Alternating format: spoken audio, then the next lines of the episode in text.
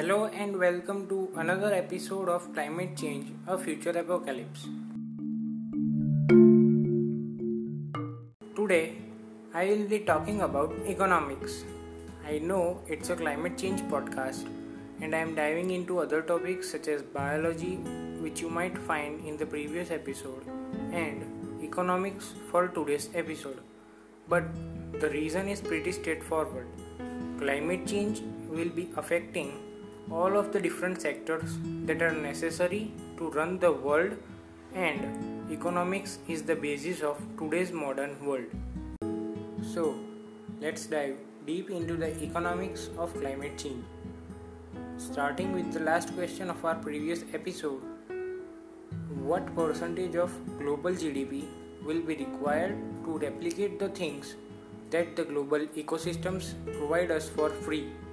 So, the answer to this question is as calculated by the economist, the average valuation of the global ecosystem services is 33 trillion dollars and the global GDP is just about 80 trillion dollars.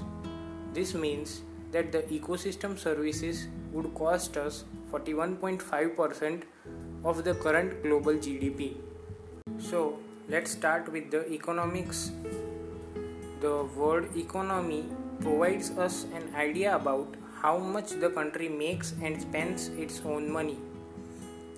According to a study, if the global average temperature of the world rises by 2 degrees, we might lose about 0.2 to 2% of global GDP, which is just over a trillion dollars. And another estimate shows that for adapting to a 2 degree warmer world, it would cost us about 70 to 100 billion dollars each year.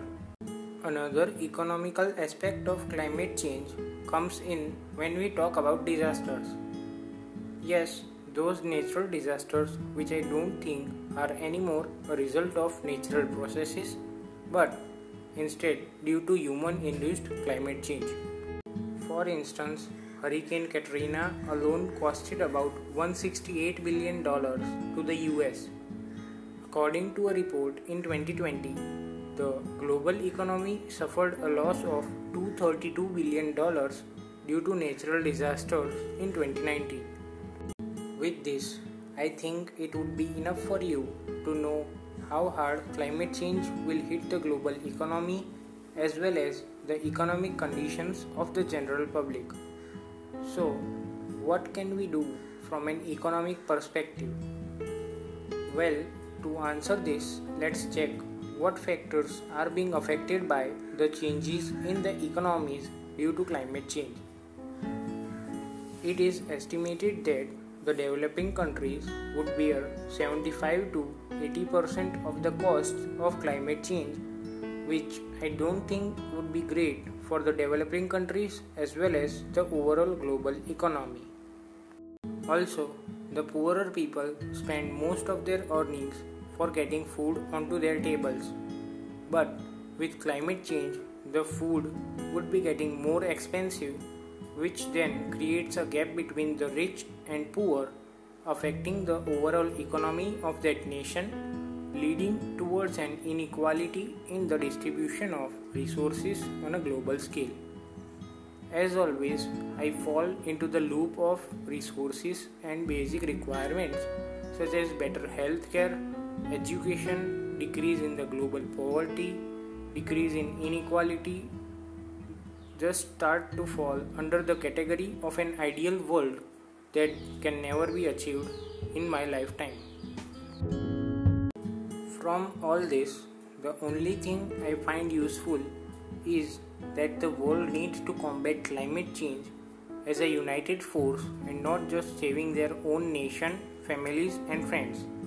So, instead of fighting with one another for a better world, could we not just unite and find solutions to the problems? The only solution coming in my mind is to promote sustainability on the things you buy the services you use, and the things you do because you know the result of 8 billion people throwing away plastic straw and telling it's just one straw. So, whatever you do matters.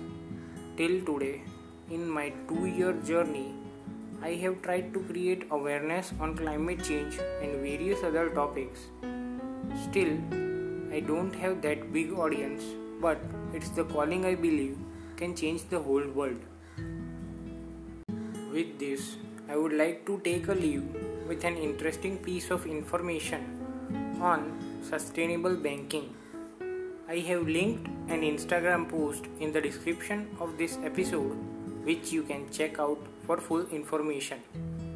So, see you in the next episode. Till then, stay healthy, stay safe, stay happy.